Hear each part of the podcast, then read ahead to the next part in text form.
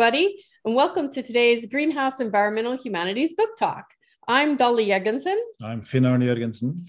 And we're very happy to welcome today Michael Guida, who is Research Associate at the University of Sussex, to discuss his book, Listening to British Nature Wartime, Radio, and Modern Life, 1914 to 1945.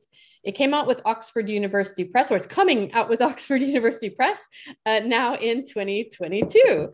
So, Michael, we'll give it over to you. All right. Thank you, Dolly. Thank you, Finn-Arne. Um, so, Dolly, I've got about 15 minutes. Is that right? Great. Um, well, uh, to keep on time, I will, I, I will, I will start reading. So, listening to British Nature. Then, um, the book's an attempt to position the sounds of the natural world as a significant intervention in modern British experience. It argues that birdsong, water, trees had something to say and were listened to. And also that conceptual and abstract sounds like silence and quiet were strongly associated with the natural world, including the benevolent cosmos. Now, the problem for someone who wants to understand the place of nature's voice in the period 1914 to 1945 is the noise.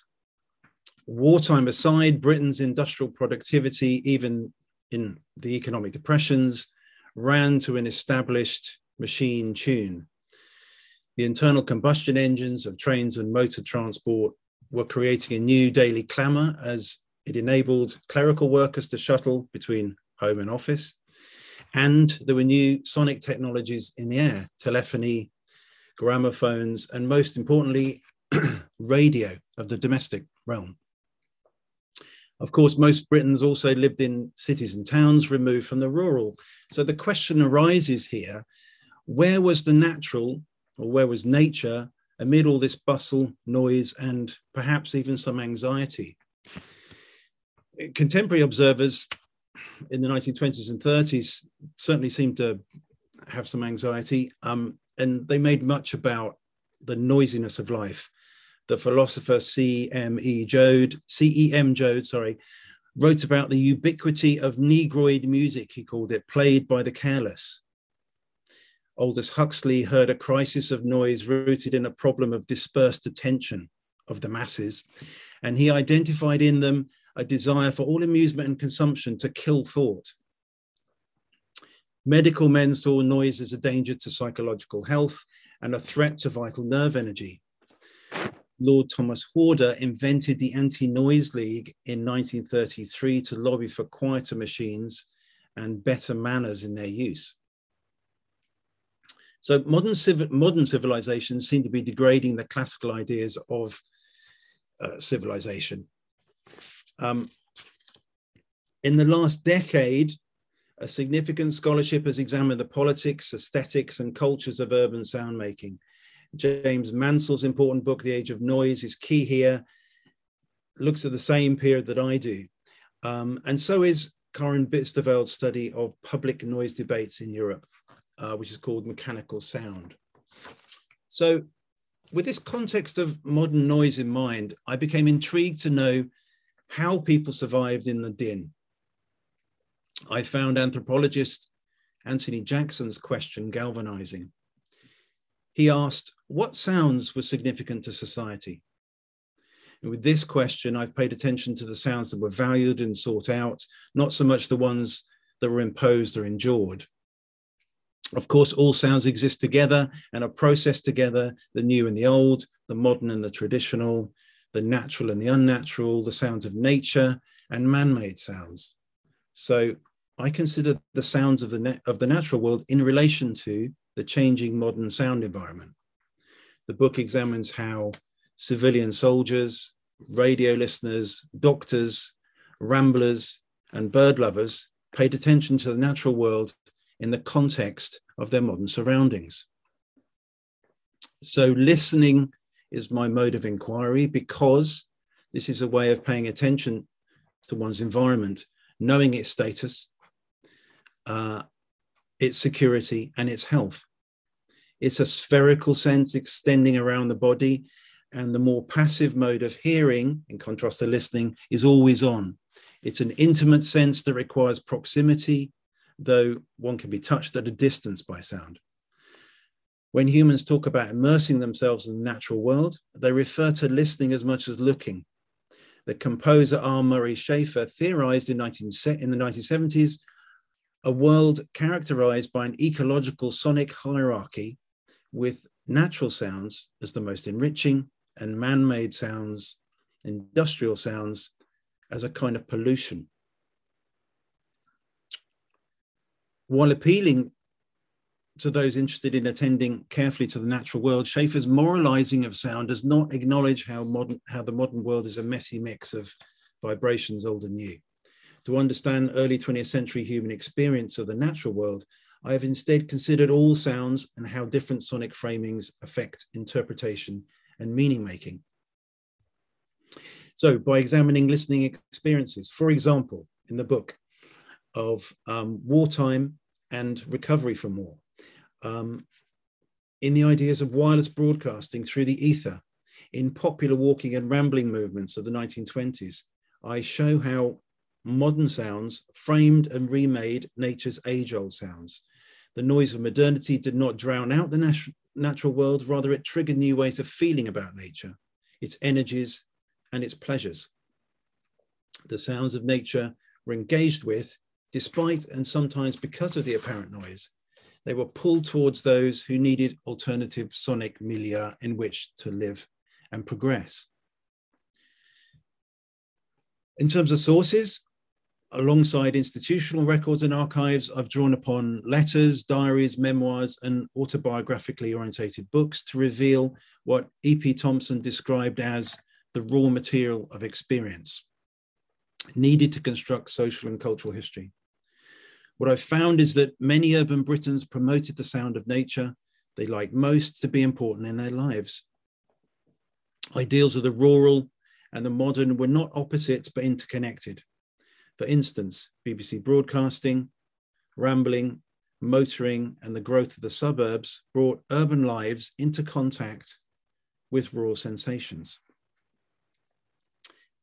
My key point in the book is to show that paying attention to nature with the ears was a way of being modern, not just coping with it.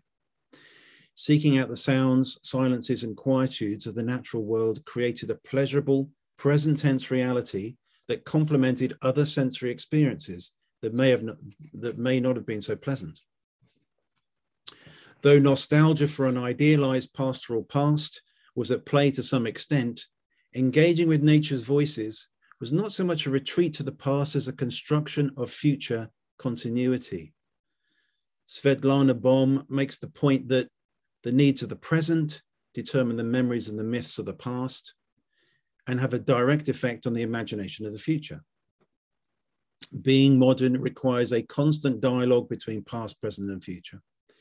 The voices of birds, in particular, I have found in this study, grabbed attention in the present but pointed ahead, echoing into the future, speaking of the ongoingness of life for many British people.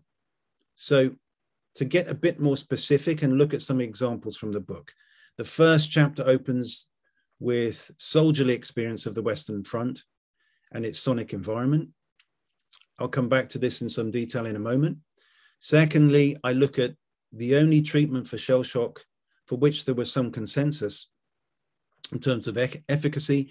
That was the quiet rest. That was of quiet rest in proximity to gardens, trees, or ideally the countryside. Here, pastoral rhythms and work routines were employed to heal the psychological damage of war. It seemed to work for officers and was also provided on a limited basis for some rank and file men. I focus on a newly created therapeutic community uh, formed during the war in Hampshire called Enham Village Centre that was said in 1920 to exude a beneficent, alluring quietude. After the war, silence, including armistice, the armistice prescription of two minutes of silence, was often too much to bear and was sometimes reported as being occupied by the rustle of leaves or the crease of pigeon wings, particularly when the armistice silence was uh, recorded uh, and played live on the radio. Um, moving further into the 1920s, uh, chapter three, uh, I, an- I analysed John Reith's radio programming to reveal that broadcasting of a nightingale's voice was a way to demonstrate that the potentially noisy new apparatus in the corner of so many homes could actually distribute the transcendent sounds of the natural world. I also show that Reith, the chief of the BBC's public service broadcasting experiment, was convinced, along with scientific authorities, cultural commentators, and poets, that the medium of radio that worked with electromagnetic waves con- connected listeners um, connected listeners at home to cosmic goodness up above. The interwar period is well known for a popular boom in outdoor leisure movements, including rambling, which I will discuss too in a moment. But the book finishes with an evaluation of the potency of birdsong as a national instrument of war and national identity, as well as a signal of civilization. So, very quick scheme of the book. I just want to concentrate on a couple of examples now. Um, first, Western Front listening, and then a little bit about rambling. So, trench listening then. When dug into the ground of France and Belgium, men found that listening was a key way to understand what was going on. Seeing was often difficult and dangerous. Under these conditions, civilian soldiers quickly learned how to distinguish between different kinds of ordnance and their source. This sonic mindedness, as Yaron Jean has called it, also drew into perception sounds of relief and sounds that were a release from violence. One of the sounds soldiers noted in their writing alongside the formidable punch of shelling was the song of birds. Sparrows, blackbirds, thrushes, cuckoos, and larks and nightingales all made their mark on the minds of men entrenched in the soil. Soldiers found the chiming sounds of birds overhead meant many things to them. A few expressed consternation that a bird had anything to sing about amid the chaos of the front. But most read into birdsong optimism and resilience in sounds they recognized from home. Singing birds were determined companions who carried on like men in the most trying of circumstances. They sang out in defiance of the bombs, it seemed. They were patriotic symbols of British fighting spirit. All these ideas sustained fighting men. They spelt out a rhythm to the days. Skylarks were up there in the, sorry, skylarks were up in the sky in the morning at the morning stand to, and nightingales sung out at night. Sometimes birdsong was the only sound from nature that felt good. The wind in the trees whipped with the sound of bullets, the rustling of leaves or grass could be the enemy approaching. Silence could fill with anticipation and fear. The sound of a lark singing free, high overhead, lifted eyes upwards, away from the gruesome stasis of the trench scene where the imagination could take off. Many men wrote how birds could take their minds back to their garden or to loved ones, or upwards into the cosmos. For example, Robert Sterling, a lieutenant in the Royal Scots Fusiliers, wrote this to his friend in Glasgow. Small quote. At the same time, a lark began to sing in the sky above the trenches. It seemed almost incredible at the time, but now, whenever I think of those nest builders and all that cyclist song they seem to repeat in some degree the very essence of the normal and unchangeable universe, carrying on, unhindered and careless, amid the corpses and the bullets and the madness. So, when the terrestrial environment had been defiled by human chaos, a tiny bird pointed to the hope in the grand scheme of nature continuing into the future. Second example from a chapter of the from um, from a chapter in the book about rambling, which is walking in the countryside for pleasure. In the 1920s and 30s, rambling was a particularly popular pursuit, spanning all social classes. Scholars usually concentrate on the politics of land access and the freedom to roam debates, but here I argue that what galvanized people to ramble was pleasurable access to the sensuousness of the land more than the principle of access itself. Ideas about escape from urban and industrial life that primary and secondary texts tend to dwell on forget the importance of the destination. That is, the bodily immersion in the whole outdoor environment. This is what I find young men are after on their rambling weeks off from work up high on the Derbyshire moors, a full repertoire of sensory experience that can't be had in everyday life. Of course, this is not just about listening to nature, but a multisensory engagement of the body and mind. In this chapter, I consider how the senses operate in search of what I think of as the sensuousness of nature. David, Abram's work is influential here for me. From their diaries, we know that those young men in Derbyshire relished the direct and prolonged contact with the air, with weather, water of the streams they forded and skinny dipped in, the moonlight, and the rocks they squeezed between in their caving expeditions. Women also rambled together and with male company and alone. Nan Shepherd insisted on being alone on the Cairngorm Mountains of Scotland during the 1920s, 30s, and 40s. And in her book, Living Mountain, reveals a commitment to luxuriating in the smells and roughness of heather, the activity of bacteria, and the high cries of the swift all this animated the scenery for Shepherd, who sensed even the grinding of rocks underfoot. Her experience of walking high up involved her entire being. A fragment here to illustrate what I mean. Walking thus, hour after hour, the senses keyed, one walks the flesh transparent, but the body is not made negligible, but paramount. Flesh is not annihilated, but fulfilled. One is not bodiless, but essential body. I have walked out of the body and into the mountain. This is more than an immersion in nature, I think. It's a kind of metaphysical merger. Yet, I don't think Shepherd was alone in this kind of experience necessarily. I think it was not uncommon for walkers to feel this way in some kind of ways when exposing the body and the mind to nature stimuli. So I'm going to wrap up uh, by returning to the idea that listening to nature sounds was strongly linked to notions of being a modern citizen. Britain was believed to have a cherished set of national sounds. We've considered some here. And in the next war, these sounds were put to work to secure the moral to secure the morale of citizens on the home front.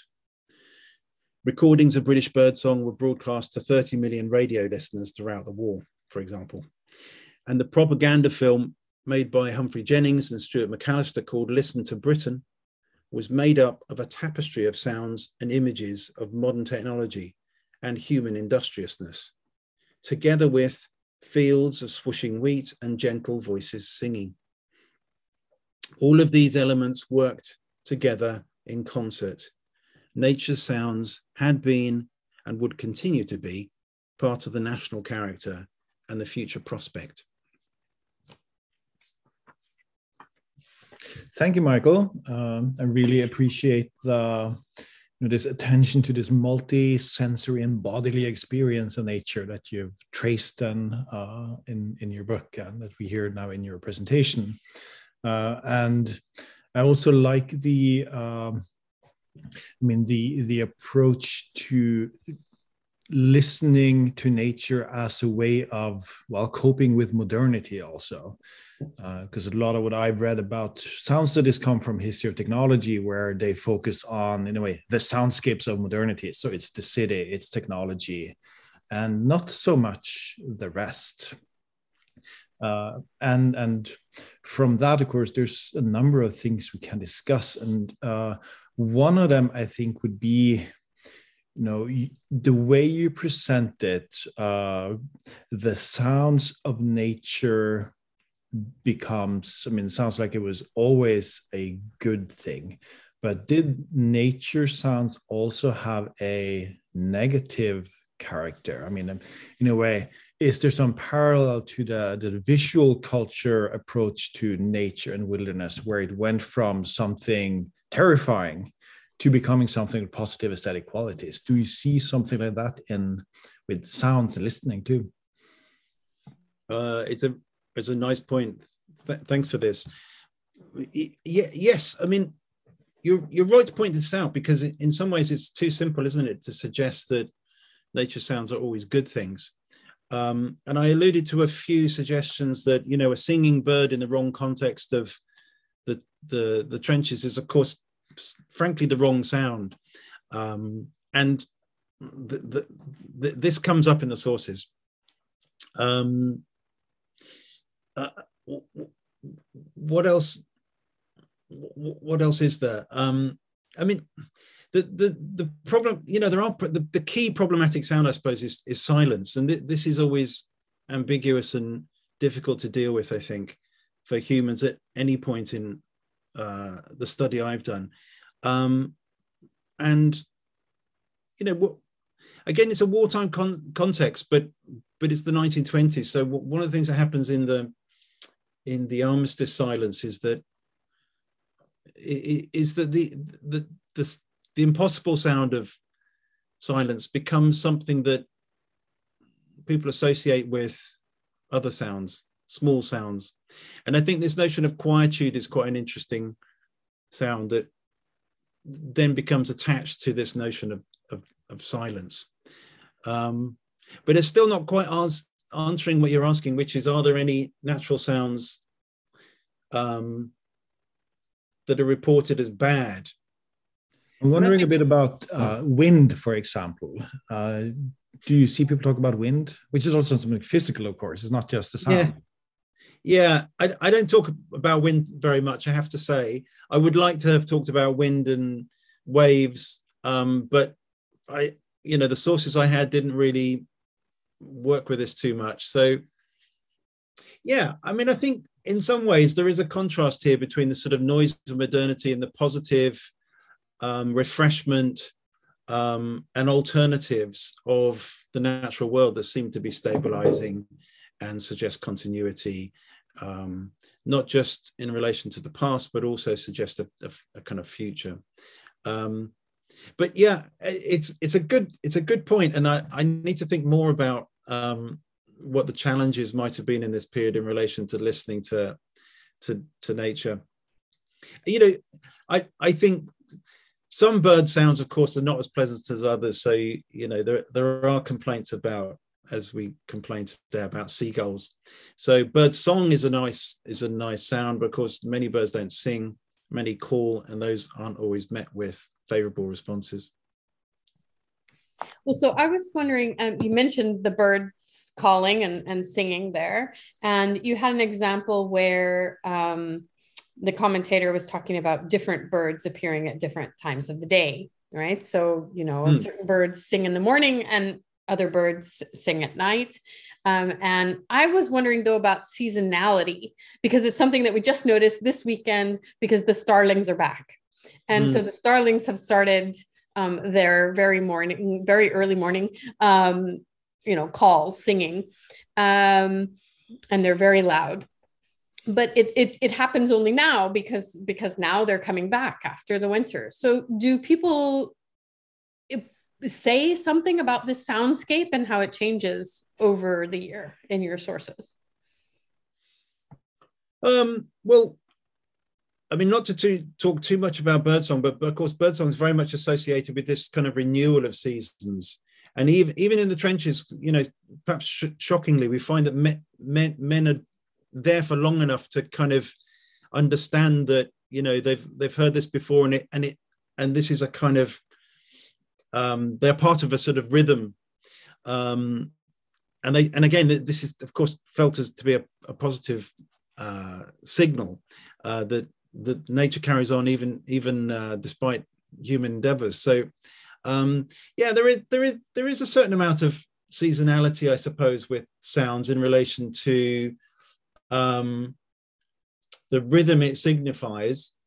Uh, but it, I, I, don't think I was really particularly picking up, you know, winter sounds um, or summer sounds. I mean, what one of the things that I that Ludwig Koch, a birdsong sound recordist who I write about in the in the in the last the fifth chapter, he talks about um, he he talks about uh, uh, the the he, he talks about the ways in which different birds sing in different ways during the year. Um, so he talks about the, the, you know August falls very quiet as birds stop worrying about asserting their territorial rights and breeding rights and do other things. Um, so there are suggestions of of seasonality. I think it connects nicely with uh, the point you made just before about uh, birds and gulls not being what people think of as most pleasant thing. But for me, you know, this coming of the gull sounds that's like spring to me. It's always been you know living in the north. When the gulls are back then it's like oh yeah this is spring. So it's always been a very positive thing for me mm-hmm. to have them. But but yes it's individual. We have some questions now in the chat. Uh, gabriella Hi, thanks so much. I can't wait to read your book. I'm really excited about um, the way you're framing this. And I especially really like because I, I work on the sensory history of taste. And so I really like that you're talking about this multisensorial um, because when I think about taste, it's sort of this very complicated that that engages your other senses as well as what mm. goes on in your mouth. Mm. Um, but but my my question is, I'm also working with Gerard Fitzgerald on a paper um, called They Learned to Hear and They Learned to Spin about um, building textile factories in rural spaces in about the same time period in the New South in the United States. And so one of the things is, is these, these, tech, these modern textile mills are far, um, uh, they're, they're shaky, they're noisy, they're hot. Um, mm. and these are rural people who are coming into the factory. So my question is really about like your actors is there this rural urban or this learning this this learning about the noisiness coming from quieter or quote unquote more natural places of rural England coming into the modern cities and then kind of seeking solace out. Mm. I'm not sure because you know to be honest, I think a lot of a lot of the sources I work with are urban, largely urban uh, town dwellers or city dwellers, and of course most most Britons at this point are of that type. Um, so I haven't worked with rural people who have moved into the city to work in factories. Um, so I'm I, I don't know um, how those contrasts. I don't know how how those contrasts might work actually. Um, I think I'm really taking a sort of urban sensory perspective. I think in when I think about uh, listening to the radio, which is of course not an exclusively urban habit, but largely urban, um, or you know, rambling isn't only something that townies do and city folks do, um, but I think there's there's quite a significant skew in that direction. I mean, what you talk about in terms of textile factories is interesting because, of course, there's there's similar industries in the north of England which are plagued by these kinds of overbearing sensory inputs, heat and dust and uh, noise. Um, and the concerns there are always about efficiency. And there are there are government surveys to understand how to best make uh, workers perform, even in, even in those even in those kind of challenging environments, work environments. Um, did I did I get close to answering your question there, Gabriel? I don't think I did really. I don't, I don't think I've I've really connected rural workers uh, and their experience of bringing their kind of ideals about how sound should be into the factory or the workplace actually. I have a follow-up question that uh, could maybe help us down that path. So i'm because i'm wondering a bit about the um, this idea of learning to listen and the knowledge about the things that you're listening to how do you see how important that was to people? I mean i think particularly you can see it in bird watching. You, you know you can mm. identify birds by listening to them. But uh, but there's also in general you know the familiarity of hearing particular sounds that you associate with particular things. I mean there's an emotional aspect to it but there's also this this knowledge aspect yeah. Yeah that is that kind of bird and that is that kind of bird. Uh, mm. how important is this to i mean the experience and the value of, of, of listening to nature you think? Well I'm, I'm sure it's i'm sure it's important but it's very hard to know how ordinary people think about that. But i think if we you can certainly look at ex you know expert sound recordists and ornithologists they they have a lot to say about this. So they they kind of distinguish between this kind of notion that bird sounds are often pleasurable to everyone to all kinds of people without any tuition required with with no sense of needing to know anything that birdsong is implicitly pleasurable to everyone that there's a quite a strong argument in the 20s and 30s for, for this from people like Julian Huxley um, and Max Nicholson. Um, however, um, they're also very interested in uh, citizens who can know their country better by paying attention closely to its sights and sounds. Um, this is some this is a kind of citizenship idea that hails back to Baden Powell in his training of boys in how to be not just miniature soldiers, but soldiers who understand their environment very well and understand all, all of the sort of sensory inputs that are happening. So um, moving back into the 20s and 30s, particularly the 30s, um, Ludwig Koch, who is a um, German Jewish exile who comes to Britain and becomes the expert on British birdsong and records British birdsong. Um, he's he's really interested in in both aspects. So he's interested in birds as performers and as sort of mini miniature musicians. He's a musician himself in background, um, but he but he also works with um, he, he also he also works with more scientific minds like Nicholson and and um, and Huxley to produce sound books which are partly about building knowledge to understand the exact um, structures and rhythms and tones of birdsong. And he issues gramophones with a little book that gives you quite specific advice on what to listen to and how the structure of a song does work. Um, and then he goes on to argue that yes, once you have some knowledge, you, then then probably you can you know take even greater pleasure in knowing what you're listening to. So there are there are these kinds of arguments. How deeply that gets into culture is hard to know. I think these are mostly kind of expert ideas or ornithological ideas.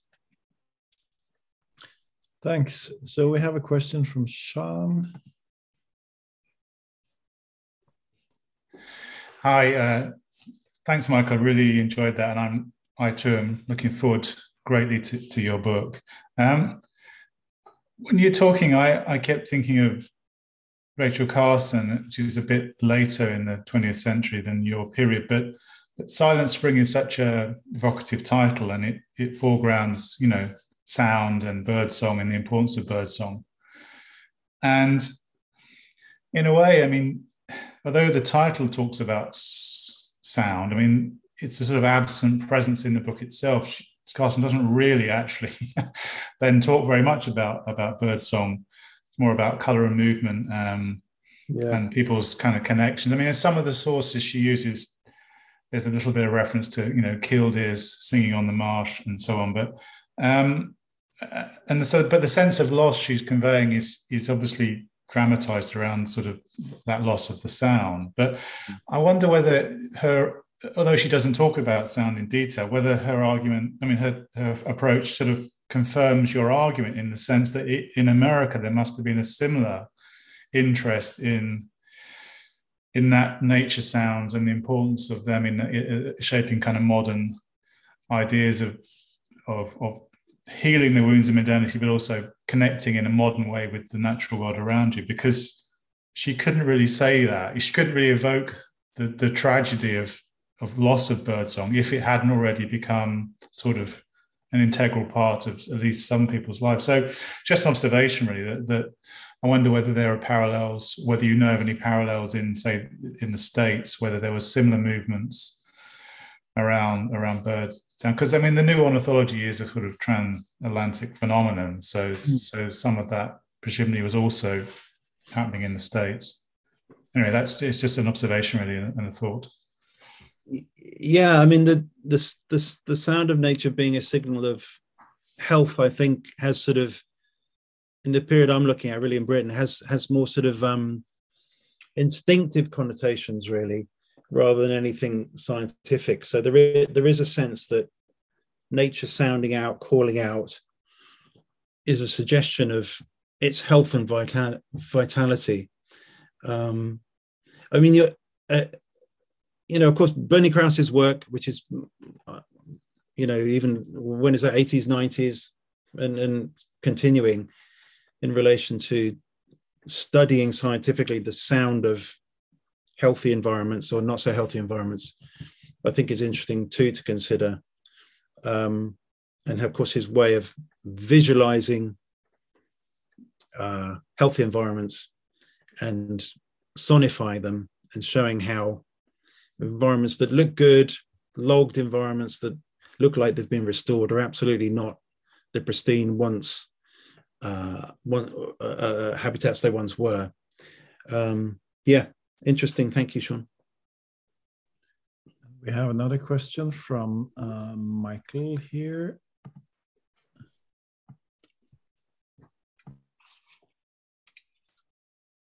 I'm just gonna. Uh, sorry, I was going to try and show my face. oh, go on then. sorry, sorry, we have those off. I was thinking, I'm I'm bad at this normally, but it, it this this thing's not obeying me, so it's okay. Don't worry. um, switched off, Michael. Don't worry. It's all right. I don't need to. I've been um, teaching this morning on this uh, mechanism. So, uh, um, as you know, Mike, the, the the book is a is a wonderful book actually, and it's it's really elegantly written, I think. And I've got the copy, you see, so I'm I'm reading through it. and I was just thinking of of, of actually um, Arne's question, uh, the first one, which is about kind of unpleasant sounds, and mm. and I was thinking in terms of your first chapter on birdsong over the trenches, which is kind of period I'm writing about now, I suppose. And and and we know that i I've always was surprised how many people referred to birds birds in the trenches because my my kind of impression was, but how could he hear them? and obviously, there's not shelling all the time. And mm. and I think on one of the pages you you do a thing about looking up from the trench, you know, because trenches were deep and, and, and uh, people lived in them for a long time. Um, and I kind of thought it's what people don't tend to talk about so much, but is there in the literature, is actually the sound of rats in the trench. And there's a kind of, there's a really interesting parallel, wasn't it, between looking down and hearing these rats that are eating you or eating everything in sight, and then looking up at the birds as a kind of um, almost like a metaphor of mm. nature, violence, and the trench. You know? And and I wondered whether you could say a little bit about that. I have found two examples, and I find this hard to believe, where soldiers said they could hear lice as well. No, I don't, know, I don't know whether that's possible. Um, you know, maybe there's so many of them, or maybe it's the rubbing. They don't actually hear the animals themselves, but whatever. Anyway, but the that notion about you know kind of violent nature, and I, and I think I was, you were kind of hinting at that as well. I think, weren't you, in terms of uh, sound of rain and stuff like that, where uh, when you're exposed involuntarily, I suppose. Uh, there's that nice quote by Adorno, isn't there, years ago, where he he says, you know, you can you can tell the state of someone's mind as they're lying in bed and hearing the rain beating on on the ceiling on, on the roof. Uh, uh, if they feel safe, if, if they feel quite happy, it's because they're feeling secure. If they feel threatened, it's because they're insecure. And so that so the the, mm. the sound is always mediated through the culture to some extent. But anyway. yeah. Mike, Michael, thanks for reminding me about rats. I'd forgotten about them. Um, of course, one gets the impression they're everywhere um, in the trenches, and there's certainly a the kind of a the kind of a, a, fragment of nature that's that's despised. So yes, they're a good example of a, an unpleasant bit of nature. Um, David Jones, I think, writes in his long kind of extended poem work about the scrut scrutting of of um, rats at night nibbling away. So they are they are a kind of horror of of the day and the night. I think. Um, the the interesting thing about horrible thing, perhaps when we consider rats, is that there was a kind of inversion of a kind of reversal of of um, of uh, the kind of ecology, the food chain, where humans in the trenches were at the bottom, rats were in the middle, and and owls were at the top, um, kind of triumphant and the most successful in this kind of new uh, new new order of of wartime. So yeah, you're right rats rats should be considered. Um, they only appear in that chapter. They they don't come up again. But yeah, it's um a good reminder. There are some nasty things. Yes, it's true. I, I remember staying in a in a house um, where I was staying overnight, and it was kind of winter. And normally the house is only there in the summer, but I was up most of the night because I was just listening to the mice in the walls running by the running by the bed. So that that kind of sound um, gives an entire different yeah uh, nature feeling. Um, i was wondering however about the radio part. Um, hmm. so you have radio in, in the title and you mentioned this um, playing of birdsong on the radio. So I was wondering if they had, you know, did they have programs that were dedicated to, you know, your ramble in the countryside and, and they somehow recorded sounds or, or yeah, what, what kind of radio programs were these that would have, you know, been able to bring nature into people's living rooms uh, mm. with their big radio, right? That the whole family gathers around to hear the radio program. Yeah. Well, John Reith was very interested in having uh, science programs of all sorts, and I think I think he saw natural history as a as an interesting part of the scientific realm that he wanted to be exposing people to in relation to kind of uh, cultural output that he he felt uh, the BBC's public service offering was was all about. Um, but generally, these pro- programs wouldn't have any sound on them.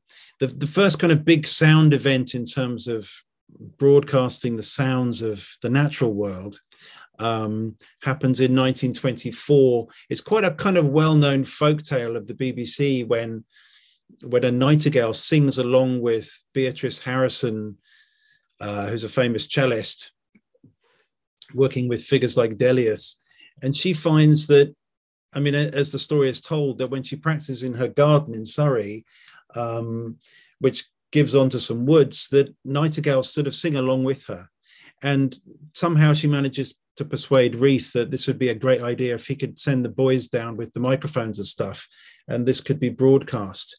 And so, in some ways, it's a kind of technical, uh, it's kind of technical triumph, if you like. But I think what Reith really likes about it is that he sees this as a way of using his medium, this sort of new noisy medium of radio, as a way to demonstrate that uh, it, it, has all sorts of magnificent potential, potential that nobody could have dreamt of. Who could have thought that a nightingale could come into your sitting room um, at 11 o'clock on a Monday night? Um, and the success of that experiment in terms of the, you know, the public response meant that every every May, um, the same the same the same formula was enacted. Uh, I think after a while, Beatrice Harrison gets fed up of having to do this this show, and I think she gets too associated with that. So I think sometimes it's just the nightingale, uh, but they sit, but this tradition carries on. So there are these ideas, you know, this this kind of this idea happens, but I think there's a there's a huge passion and interest in getting radio out into the field and pulling in, you know, the sounds of nature rather than uh, sending out the busyness of London and modern music and all these kinds of sounds into the provinces. There are there are discussions and debates about, you know, what's the best balance to to have there. Um, and then you know the other the other big big moment, I suppose, of bringing birdsong onto the radio is the the moment I mentioned with Ludwig Koch, where he he plays his records that he's been recording in 1936 and 1937, and he's he has a job between 1941 and 1945, um, where he has five minute programs, 10 minute programs, and ultimately 15 minute programs. He gets more and more airtime because people love love his unusual fruity German voice and the sounds of British birds. Um, which he which he for the first time has captured in in really quite am- amazing fidelity um, so these these are kind of big moments um, but yeah i mean there are there are but there are all sorts of experiments about broadcasting from the zoo um, which happens um, so I, I, think as a as a medium a sonic a new sonic medium i think all all all sounding things are potential um, of potential interest to bring into the home. I'm wondering then if you can make a parallel with you know what BBC Nature is doing nowadays with their TV shows, where they, I mean, they really stress the you know the technological sublime of what they are able to do and what they're able to see and to show the viewers. Then that's, I mean, it's kind of this this high tech approach to it. So do you see similar things then with the the sound recordings in the time period you look at where they stress you know upgrading getting the best microphones the highest fidelity? Do listeners do the same thing that oh i actually need a better radio in order to hear this in a better way better speakers and so on? How how how important is that? Do we see any traces of that uh it's interesting I, I, I don't know how the that's a really interesting question about how the kind of output of radio, whether it's music or speech or or animal sounds, creates a demand for for kind of technological upgrades in the home. I I, I don't know. Um, what I do know is that sound recordists are always at the front of um, sound technology, and, and that changes quite quickly. Um, Ludwig Koch in the 30s, he's using he's using electronic microphones, electrical microphones, and uh, and tape ultimately. I think electromagnetic tape ultimately. Um, but in but in this period, I mean, the, the technology is still quite crude. For example, the, the BBC are recording very few of their own programs. Um, it's just too hard to do, um, and the technology is not quite there.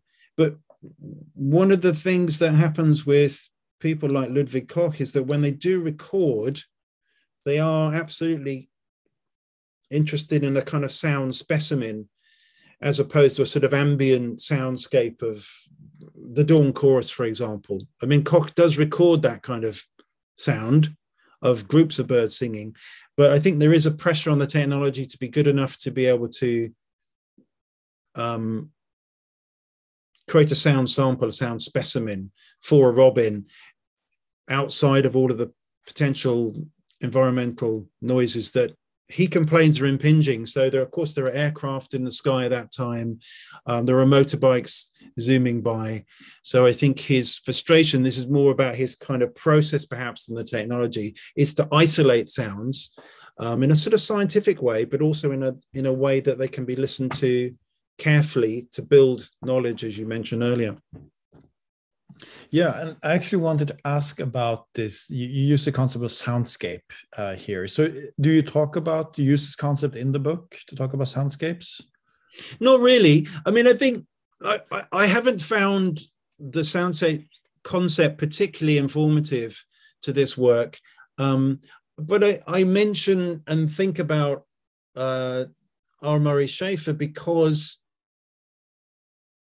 signal um, an interest in natural sound and relate it to, you know, anthropogenic sound, if you like.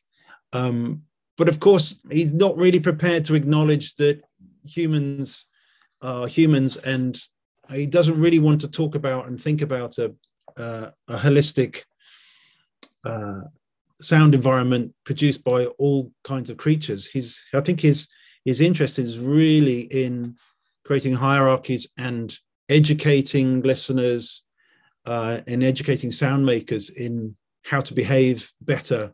And I think that's not particularly productive for me when I'm thinking about how did people listen and what did they uh, experience when they did listen. Yeah, I'm wondering then, I mean, in relation to that, if we're thinking of this as kind of you know tapestries of sound that get woven together. You have all these natural sounds. You have some you know dissonant sounds unwanted sounds from modern society. But do you find any uh, could you find examples in situations where some of these modern sounds become a positive part kind of through nostalgia for example in the countryside we hear in the backgrounds with you know the wind and the birds and the trees there's also some tractors and that remind people about their their origins or mm-hmm. something like mm-hmm. that i mean well can, i mean certainly train sounds trains yes. are, are a particular one that for me right hearing the train horn going off is actually uh mm. that was always seen as a positive in my family because my dad was a big train guy so so you know that was always a positive um sound yeah I, th- I think um I think all sounds in many people's minds kind of coexist and they're, they're not necessarily in competition. So I've forgotten the name of the um, the LCC uh, scholar in London who, anyway, his favorite sounds project looks at this notion of, you know, how, how do people kind of uh, rank um, sounds in their lives? And birdsong is, you know, comes up in the same place as tube sounds and train sounds and and and many other modern sounds. And I, and I think what I'm kind of arguing in the book is that the modern soundscape, if you like, um, I don't particularly use that word, but the, the, the modern sound realm is absolutely what is setting a context for nature and for natural sounds, but it doesn't drown it doesn't drown those sounds out. Actually, it, it recontextualizes them. It may make them more important. Um, it may give them new meanings. Um, and similarly, when one indulges and listens to natural sounds, one then has a different sense of the modern and other kinds of sounds. So I think I think there's a kind of a dialogue, continuous dialogue going on there between what we see to be modern as we seem to and we see to be traditional or natural. All right. So this might be too early to ask this question then, but now that this book is done, what is next for you? continuing with sound or uh yes, I'm continuing with sound. Um, I, am not quite sure what's next. I mean, I'm working on a project with a with a colleague at um, Cambridge University called um, Winged Worlds, which is a um, Dolly's participating in this project, thankfully, um, which is a which is a collection of uh, work around uh, the relationship between bird life and spatiality, uh, migration, um, concepts of the sky and the air above us, which is coming together really nicely. So I'm working on that. I, I'm getting increasingly distracted by the idea of, of caged birds and how they have become extinct in our, at least in British culture, but were once probably the most common pet, if you like, in the home and spanned classes, although the kinds of bird you would have were often determined uh, by, um, of course, the amount of money you had, but there was there were singing birds often in East London and more exotic and showy, colourful birds in West London, for example. So, I'm I'm interested in in perhaps tracing how caged bird habits, keeping caged birds as singing things, as things that look good, um, as things that are part of the Empire project um, fit into uh, changing um, habits in in a city like London. So this might be something um, for me next. No, that sounds great. I look forward to it. And uh, we just want to thank Michael Guida for coming and talking about his book, uh, which has the title Listening to British Nature Wartime, Radio, and Modern Life, 1914 to 1945 and it's out with Oxford University Press this year, 2022. So thank you very much, Michael. Thanks, everyone. Thanks for coming. Thank you, Dolly. Thanks. Uh, thank you, Finn-Arne. All the best.